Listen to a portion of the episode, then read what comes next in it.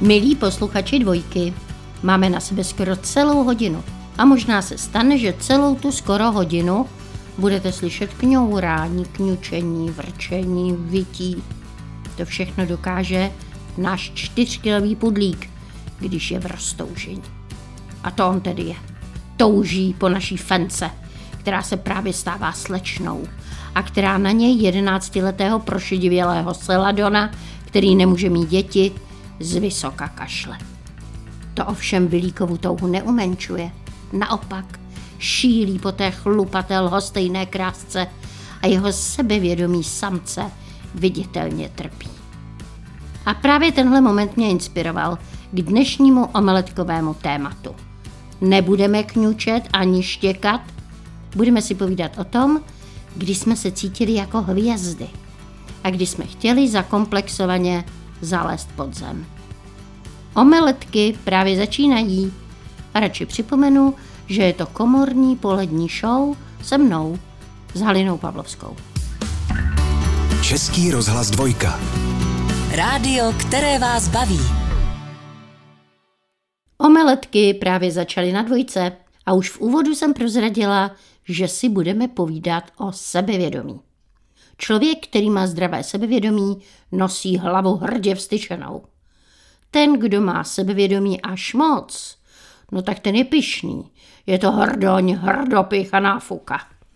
A o tom, kdo nemá vůbec žádné sebevědomí, se říká, že je jako vypraný zelí. Mládí je nejvhodnější čas k tomu, aby člověk získal co nejvíc mindráků. Bylo mi asi 14, když mi navrhl spolužák Feldstein, že bychom spolu mohli chodit. No taková nabídka samozřejmě potěší a podporuje sebevědomí.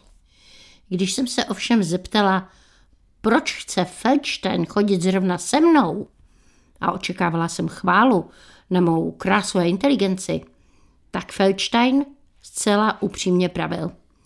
No protože bydlíš blízko. Mám to prakticky po cestě. Maminka mi taky moc nepomáhala zbavovat se mindráků, které doprovázely mou velmi vypučelou pubertu. Vzpomínám si, jak jsem zaslechla kousek jejího rozhovoru s maminkou jedné spolužačky. A moje máma tehdy takovým starostlivým hlasem říkala, já denně děkuju pánu bohu, že má aspoň hezkou tvářičku. Český rozhlas dvojka. Omeletky naplněné sebevědomím smaží dvojka. A musím říci, že já osobně se sebevědomím dost bojuju celý život. Takhle, hodně lidí si dneska myslí, že jsem velmi sebevědomá a svým způsobem z určitého úhlu asi i sebevědomá jsem.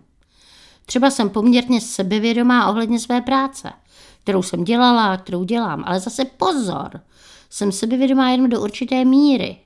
Přesně do té míry, kterou tak dokonale určila moje máma, když jsem vyhrála pražský turnaj v tenise a když jsem přišla celá rozářená domů a ona řekla, no jo, mezi slepými jednoký krále.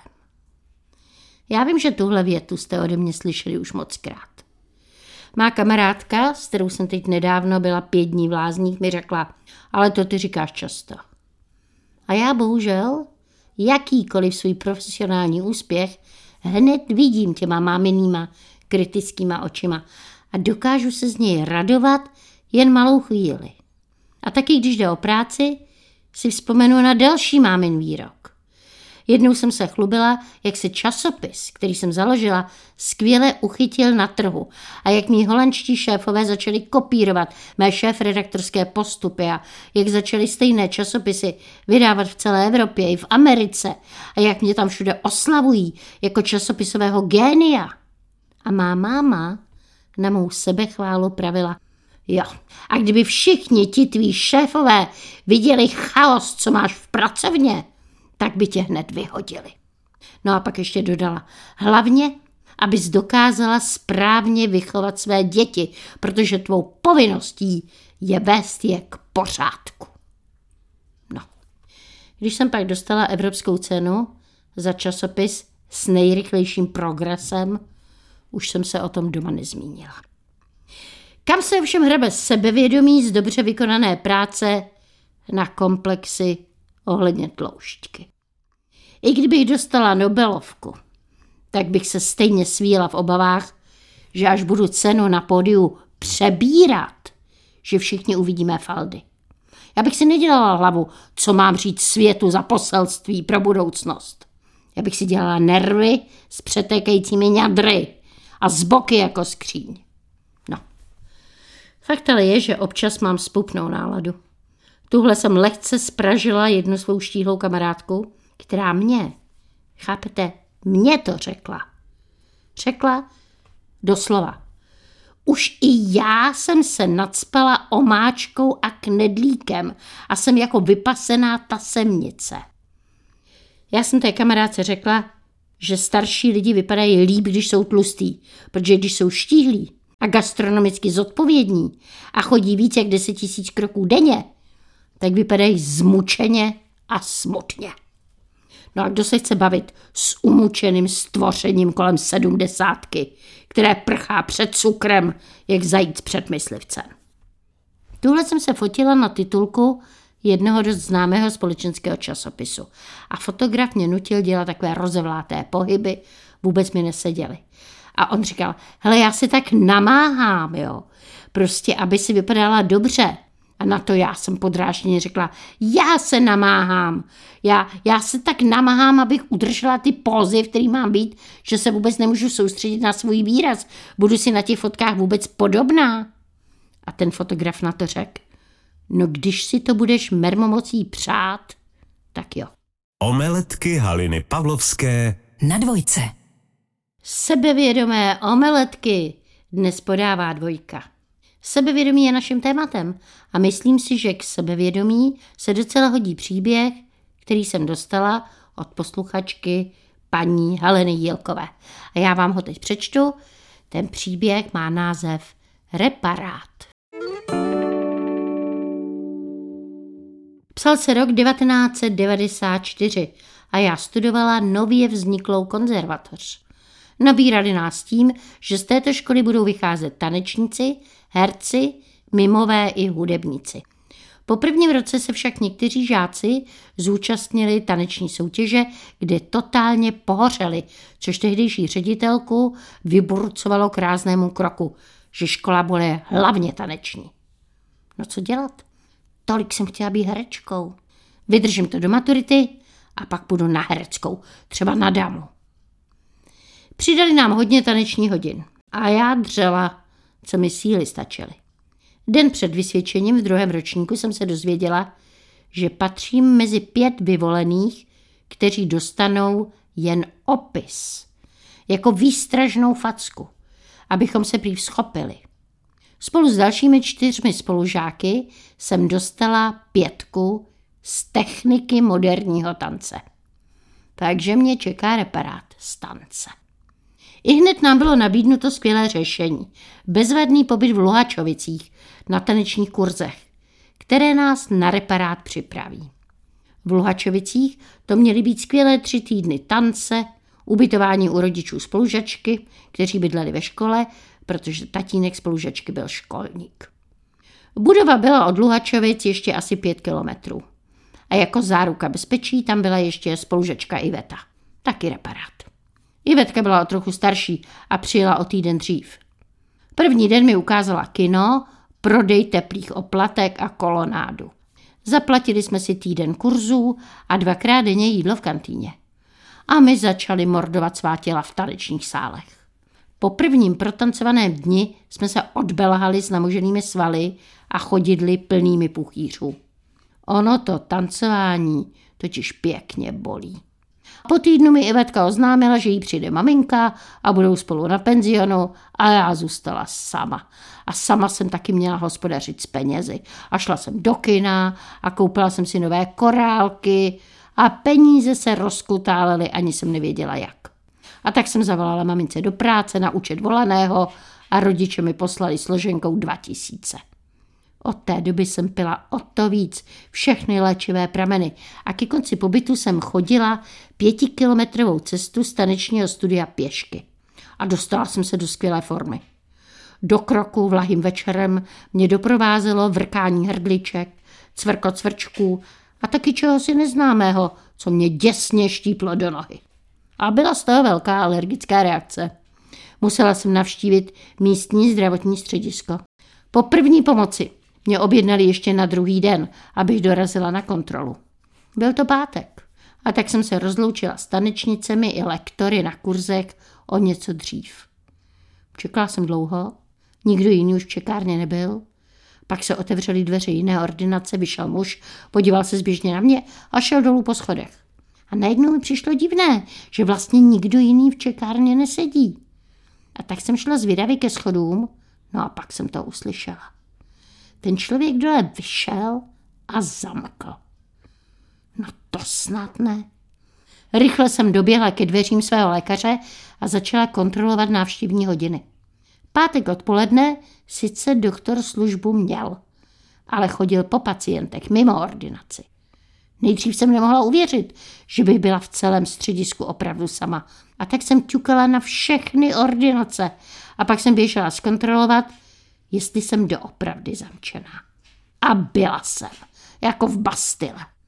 Nejdřív potichu, nesměle, jsem zkoušela volat pomoc a pak už jsem řvala pomoc.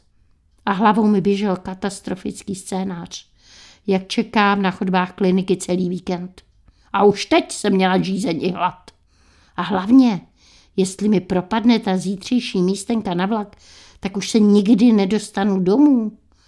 Zbývalo mi totiž dvě padesát na poslední kornšpic. Nejníže dosažitelné okno schodby bylo hodně vysoko. Ale naproti mému vězení byl malý domek se zahrádkou. Čekala jsem, jestli někdo vyjde ven a po hodině vyhlížení vyšla babička. A já začala se svou záchranou, volám, prosím vás, mě tady zamkli na středisku. A babička na to, no to jsem ještě nikdy neslyšela, že by někoho zamkli na středisku. Radši zavolám syna. A udělala tak. A syn přinesl žebřík a vysvobodil mě. V září jsem reparát stance udělala a všichni obdivovali mou štíhlou postavu a nově nabité dovednosti. A Ivetka? Ta konzervatoř opustila, vrátila se na gymnázium. A já? Já si musím smát, když se ohlédnu za svým šestnáctiletým já. Ale taky se zpětně trochu obdivuju. Já jsem to totiž, milí a vážení, s tou svou školou nevstala. Omeletky Haliny Pavlovské Na dvojce. A teď zpátky k sebevědomí. Moje kamarádka je kuřačka. Ale jak jsou kuřáci velmi správně omezováni, tak se stane, že kamarádka občas nevydrží a vyběhne si v práci zakouřit ven na ulici. No a nedávno, když něco vyřizovala v nějaké redakci, tak si taky vyšla na chodník zakouřit si. Bylo hezky, cítila se úspěšná a krásná, k cigaretě si koupila v automatu kávu a pak si tam tak stála před budovou a popíjela, pokušovala, mhouřila oči do slunce. Když tu se najednou nějaký cizinec, Ital, odpoutal od své italské výpravy a do toho kelímku, v kterém měla zbytek kávy, ji hodil sedm eur. Má dcera byla v dětství velmi sebevědomá. Jednou přišla domů ze školy a se suverenitou, které jsem já nikdy nebyla schopna, prohlásila. Až budu velká, budu mít svatbu s Vaškem Bláhou. Já jsem tehdy měla pocit, že bych měla dceru nějak poučit a tak jsem řekla, hele, tak jistá si tím nebuď, protože k tomu jsou potřeba vždycky dva. No a Natalka se zamyslela jenom na vteřinu a pak řekla, no, tak si vemu ještě Pepíka. Můj tatínek básník byl nesmírně sebevědomý.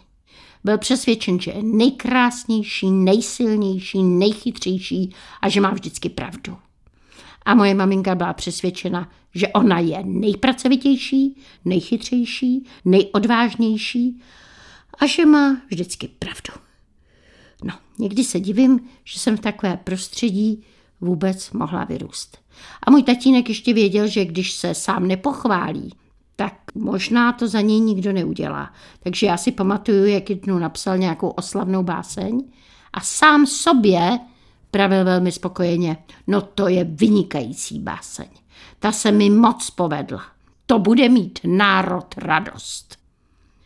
Režisér Zdeněk Podskalský, kterého jsem měla moc ráda, a troufám si říci, že on mě taky, byl sice nesmírně talentovaný, ale neměl moc sebevědomí. Tvrdil, že jako režisér umí od všeho trochu, ale nic pořádně. Že umí trochu malovat, trochu rozumí hudbě, trochu rozumí tanci, ví něco o divadle, ví něco o hercích. No a z těchto důvodů, vlastně z těch komplexů, se stal odborníkem přes houby. Málo kdo ví, že pan režisér byl vyhledávaným mykologem. Prostě, jak sám říkal, potřeboval nějaký obor, ve kterém bude jednička. No a tak zcela potvrdil můj názor, že když je naše sebevědomí zcela na houby, pojďme do lesa na houby. I když teď mi právě došlo, že já často při sběru mám velmi chabý výsledek. Jednou dokonce můj otec vstekle řekl, hele, ty ani na houby nejseš. Omeletky Haliny Pavlovské Na dvojce. O sebevědomí si dneska povídáme v omeletkách na dvojce. A možná, že by nebylo od věci, kdybych se na sebevědomí zeptala své moc fajn, šikovné kamarádky, zpěvačky Hanky Křížkové. No a taky hned zavolám.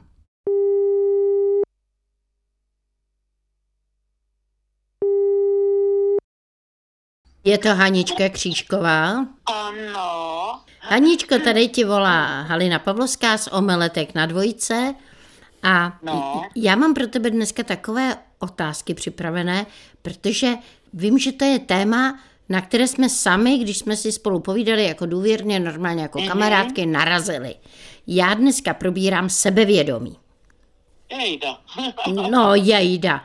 Hele, a mě by zajímalo, kvůli čemu jsi měla, nebo máš, nebo tě přepadají občas nějaký komplexy.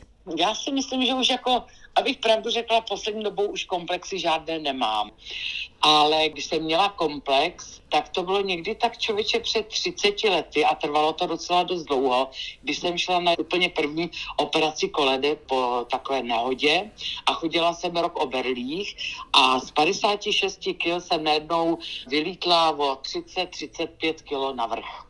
To jsem tenkrát měla velké komplexy, musím říct, protože jako spousta lidí mě dlouho neviděla a potom říkali, je, ty jsi se spravila, je, dělej s tím něco a takový a to jsem opravdu měla komplexy, ani se mi nechtělo chodit jako nikam do společnosti a no ale to se všechno změnilo a teď už vlastně, abych pravdu řekla, že ty komplexy nějak opravdu vymizely. Hani, a co ti zvedne sebevědomí? aplaus diváků a vlastně vděčnost diváků a to, že si jim udělala radost nebo že si je zkrátka potěšila nějakým způsobem, že si jim ty dodala energii, tak to vždycky jsem na vrcholu blaha a cítím se zkrátka, že měřím 90, 60, 90 Ano. a že jsem úžasná a mám slzy ve očích, protože jsem šťastná, že jsem někoho udělala šťastným a ani oni neví, že udělali vlastně víc šťastnou mě.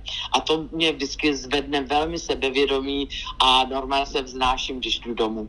Hani, ty jsi to řekla všecko krásně a řekla jsi to vždycky, proto já tě ráda volám a ráda s tebou vůbec Je, se bavím ráda. Upřímně a tak Ano. to je. Milí posluchači, to byla Hanka Kříčková pro omeletky na dvojce. Omeletky Haliny Pavlovské V sobotu a v neděli v pravé poledne na dvojce.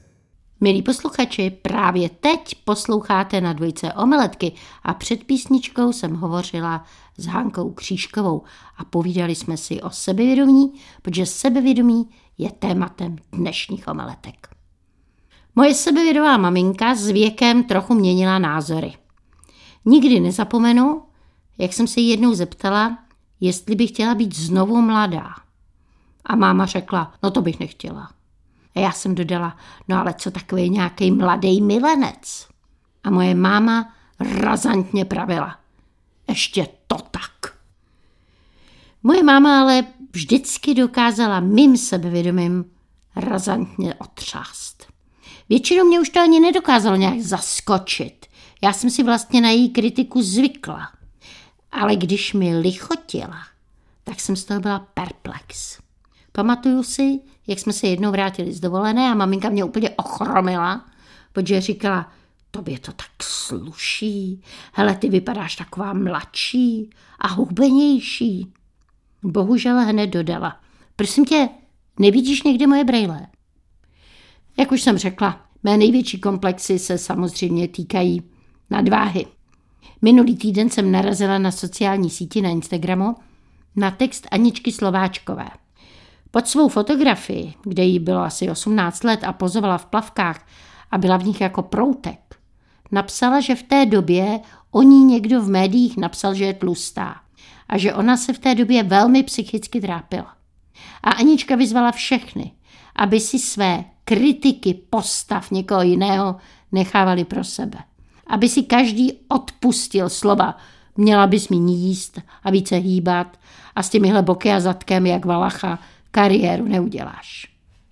Anička Slováčková je mladá, moc milá, talentovaná holka, která musí čelit útokům bulváru a já jsem moc ráda, jak se vyjádřila. Doteď mě, starou páku, mnohé mediální osobní poznámky netaktních lidí dokáží ranit. A taky nechápu, jak si někdo může myslet, že bych si snad nevšimla, že mám nadváhu. Jak si někdo může myslet, že by mě nikdy nenapadlo, že bych měla držet dietu anebo se poradit s odborníky. V tu chvíli, když se někdo neovládne a srazí mi hřebínek větou typu a vy fakt nemůžete zubnout a byla jste se s někým poradit? V tu chvíli mám chuť se napřímit, jak moje maminka, a zařvat jako můj tatínek. A ty blbče, já mám IQ 138, to si fakt myslíš, že mě nenapadlo to, co tebe? No ale ovládnu se. A taky se uklidním. Protože vím, že v pravěku byla symbolem krásy věstnická Venuše. A pak přišla doba antiky s oblou a v gotice vítězilo bříško nad ňadry a v renesanci se za krasavice považovali všechny zrsky a v baroku vládla kila rubenzovského masa. 20. století se ovšem stalo prokletím pro všechny ženské křivky. Zvítězila žena kluk, plochý hrudník, ostré boky. Ale pozor, prsa se prosadila. Už ve 30. letech. A časy ňader a bez ňader se skoro pravidelně střídají dodnes. Takže vlastně jsem docela v klidu, protože typ mé figury možná zase brzo přijde do módy. Jo a víte, co je ale zajímavé? Že ideál krásy muže se od antiky prakticky nemění. Český rozhlas dvojka. Omeletky už jsme na dvojce dosmažili. Nezbývá, než se rozloučit. Ale ještě. Meruňky a broskve patří mezi ovoce, které si okamžitě spojíme s krásou a se zdravím, protože jsou voňavé, šťavnaté. Toto ovoce je na první pohled zosobněním sofistikovanosti. A proto vám dám rychlý recept na meruňkový krém. Potřebujeme meruňky z velkého kompotu a ty rozmixujeme se šťávou z půlky limetky a se třemi lžícemi grapy nebo bílého romu. Jogurt smícháme s jednou lžící vanilkového cukru a z deci ušlehané smetany. A potom do čtyř pohárů střídavě vrstvíme meruňkový a jogurtový krém. No a pohár potom ozdobíme strouhanou čokoládu. K dnešnímu tématu sebevědomí se mi ještě moc hodí příspěvek posluchače pana Ladislava Šobíška. Tak bych chtěla moc, aby mi můj partner napsal podobné vyznání. To bych byla sebevědomá. Tak si poslechněte text pana Šobíška. Ten text má název Kouzlo ženy. Mám pro ženy vrozenou a nikdy neutuchající slabost a proto o nich nemohu podat objektivní svědectví.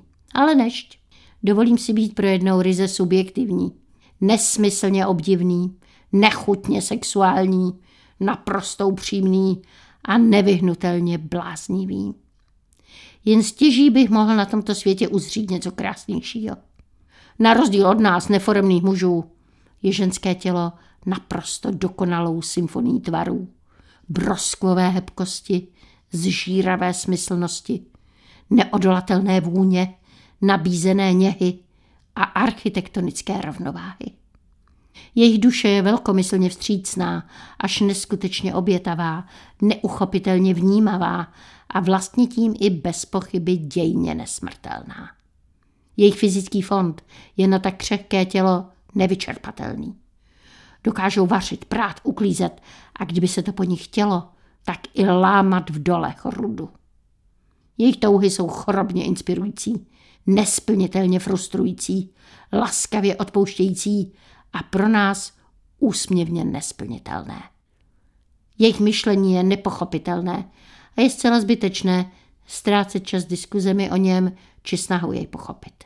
Nezbývá, než být také pro jednou lehonce tolerantními a velkomyslně přitakávajícími. Jejich tolerance a soužití s muži je jen jednou velkou celoživotní obětí. A za to všechno je miluji. A tu svou i po nepočítaných letech úplně nejvíc.